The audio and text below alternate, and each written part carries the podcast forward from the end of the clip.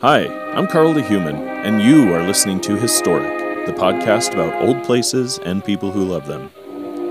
In each episode, I pick a historic building to roast and or toast, tell its story, and at the end, I give it a rating and a spot on my rad or bad list. In this episode, I'll be looking at the Lagonda Club building in Springfield, Ohio.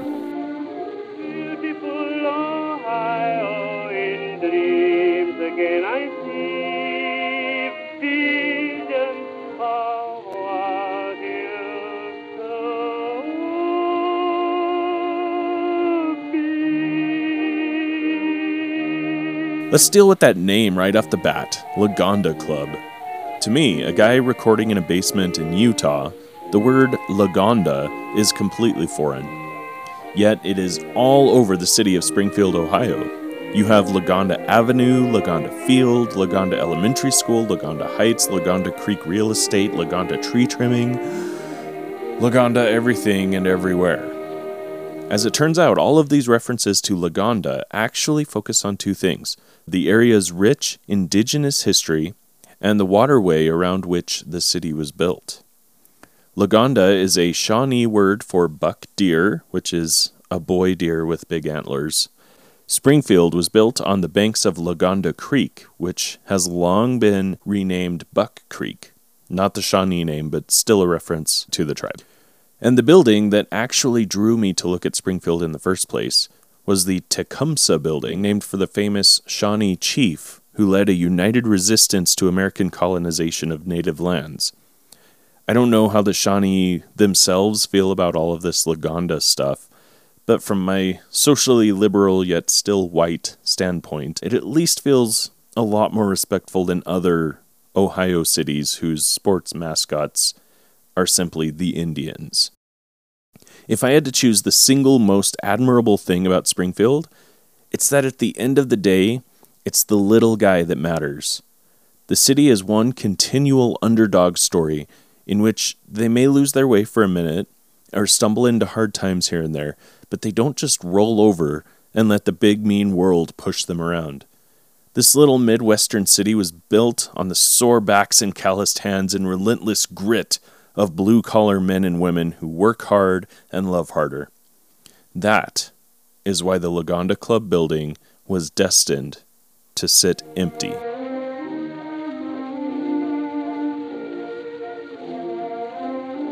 I have some confusion about whether to consider the bottom floor of the Lagonda Club building a, a basement or the first floor. We could argue either way about it. But when counting floors, I'm considering the basement to be the first floor, uh, just because of how above ground it is. However, the National Register of Historic Places documentation refers to this floor as a basement. It, it's just whatever. I'll call it a basement, but just know that when I'm referring to the number of floors, I'm calling the basement the first story. So either way, either way works. The Lagonda Club building is a total of four stories, including that confusing basement, uh, with a raised basement built into a slight hill. Uh, the basement facade is mostly done in limestone, giving it a lighter color and more finished look than the rest of the building.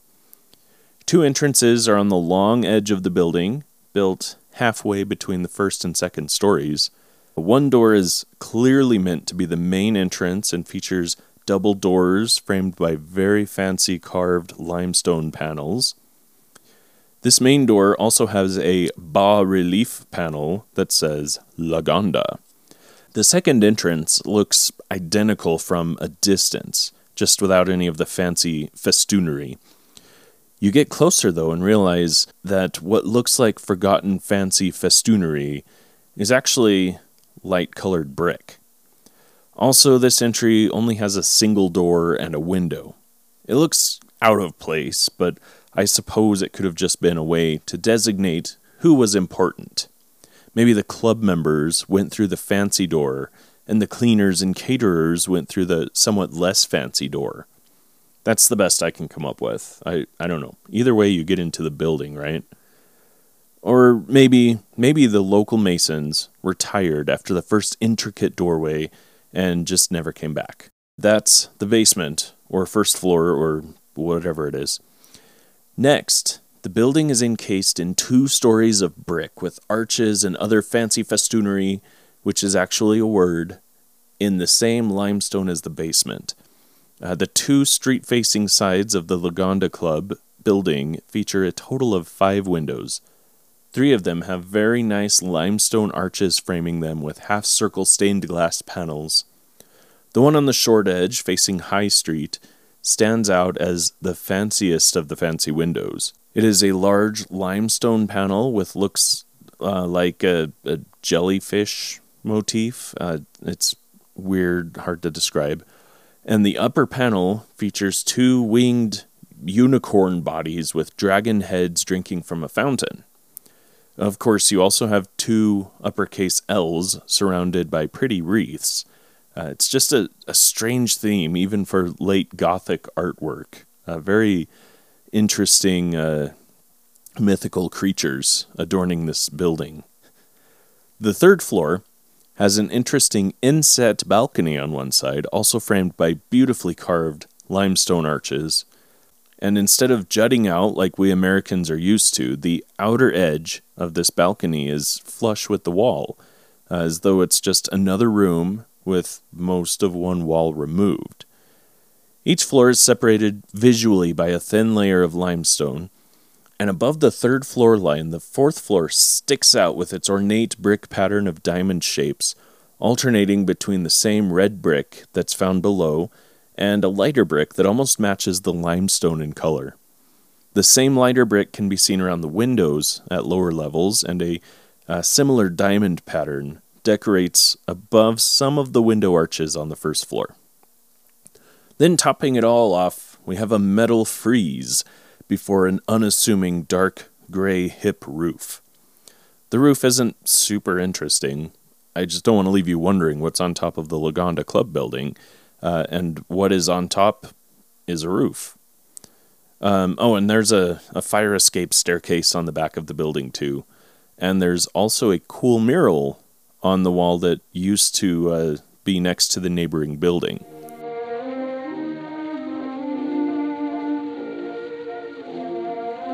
So what was the Lagonda Club?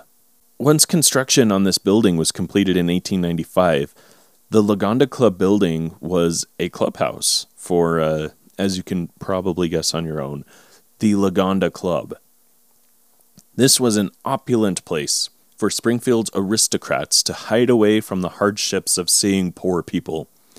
They could sit their unchapped hides on Spanish leather couches, satisfy their sophisticated palates with champagne chilled to a sophisticated frappe, Frap, I, I don't, I'm not sophisticated, I don't know. And avert their eyes from the dull Ohio landscape to velvet wall hangings and pleated damask drapes. They could play billiards with their upper-class peers to the soundtrack of the region's best jazz troupes. Obviously, there was a ballroom inside, because fancy rich people love holding big balls, as much as I love a good innuendo. Even their drama was too high class for most of us. Uh, Frank Andrews designed the Lagonda Club building, and he's known as the architect for other prominent Ohio buildings like the National Cash Register Building and the Capitol buildings of Kentucky and Montana. But in classic upper-class fashion, he got the Lagonda Club job by being the nephew of the club's founder, Oscar Martin. But they would soon have a falling out when Frank left Oscar's niece for a famous Broadway actress. Like, what kind of world are you in, existing in where your family drama is Frank running off with a celebrity? Like, those of us in the real world can't even imagine that kind of drama. But apparently they had a hard time keeping their club membership up, because over the years they started admitting lower class, well, lower upper class people, and even women could join this club. In true Springfield fashion, the little guy would start to get his recompense. It took about thirty years, but the Lagonda Club eventually folded in nineteen twenty-three, and whatever was left of its membership migrated to the new country club on the north end of town. The building started removing its fancy pants when the Chamber of Commerce moved in and spent the next forty years uh, making it more middle class. Gone, for better or worse, were the silver gas lights and leather couches. The place was all about business. The Chamber of Commerce needed fluorescent lights and hard-backed chairs. The billiards room was divided into offices and cubicles. The champagne cooler started chilling bologna sandwiches and Coke bottles. Elegant curtains had no place in the promotion of local businesses, so off they went, and on went dusty blinds. They even took out the bandstand and the classy staircase to take the upper-class bodies to the upper-class floors. The ballroom was still there, but chambers of commerce are better known for luncheons and brown-bag meetings, and not so much for opulent, innuendo-laced parties.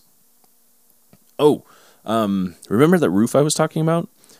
Well, they still had a roof, but the Chamber of Commerce even found a way to make that lower class by spelling out Chamber of Commerce in lighter colored shingles.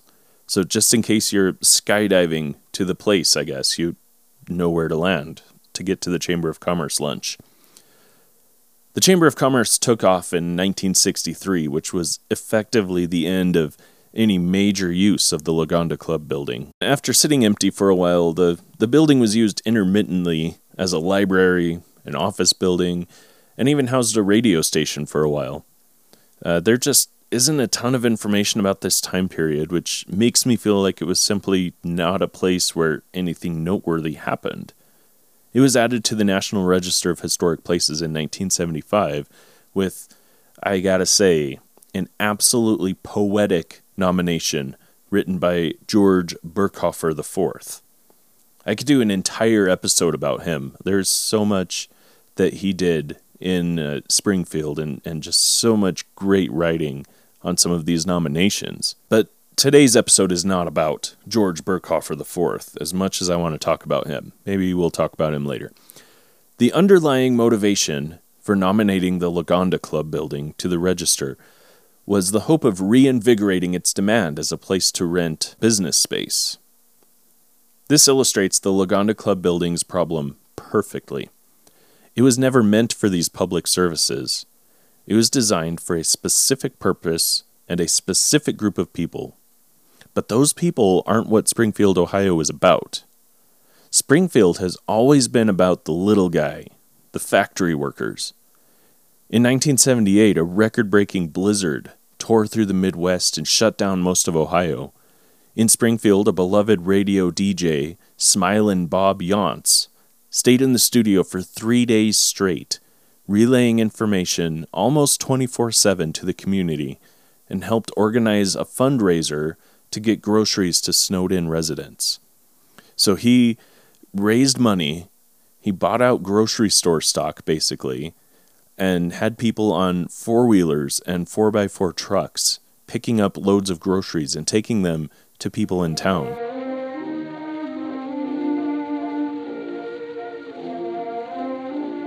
Springfield has definitely had its ups and downs. It's been way up and it's been way down. But Springfield always springs back. If you look at the city's Wikipedia entry, you can see a picture of the Ku Klux Klan's marching band. You know, because obviously they had a marching band. Anyway, Springfield went from the extreme of white supremacists parading through town to electing the first black mayor in the United States. In the nineteen eighties, the city was noted as one of the most promising places to live, even as the city council was diverting business away from its once bustling downtown and tearing down several of those buildings to accommodate parking lots. By twenty thirteen, it topped a list of the most unhappy and unhealthy cities in the country. Now, ten years later, it's comfortably in the average range. You know, not particularly noteworthy, but I guess as an improvement, it's not number one in the country for most unhappy and unhealthy. So, you know, take what you get. It's it's seems average now.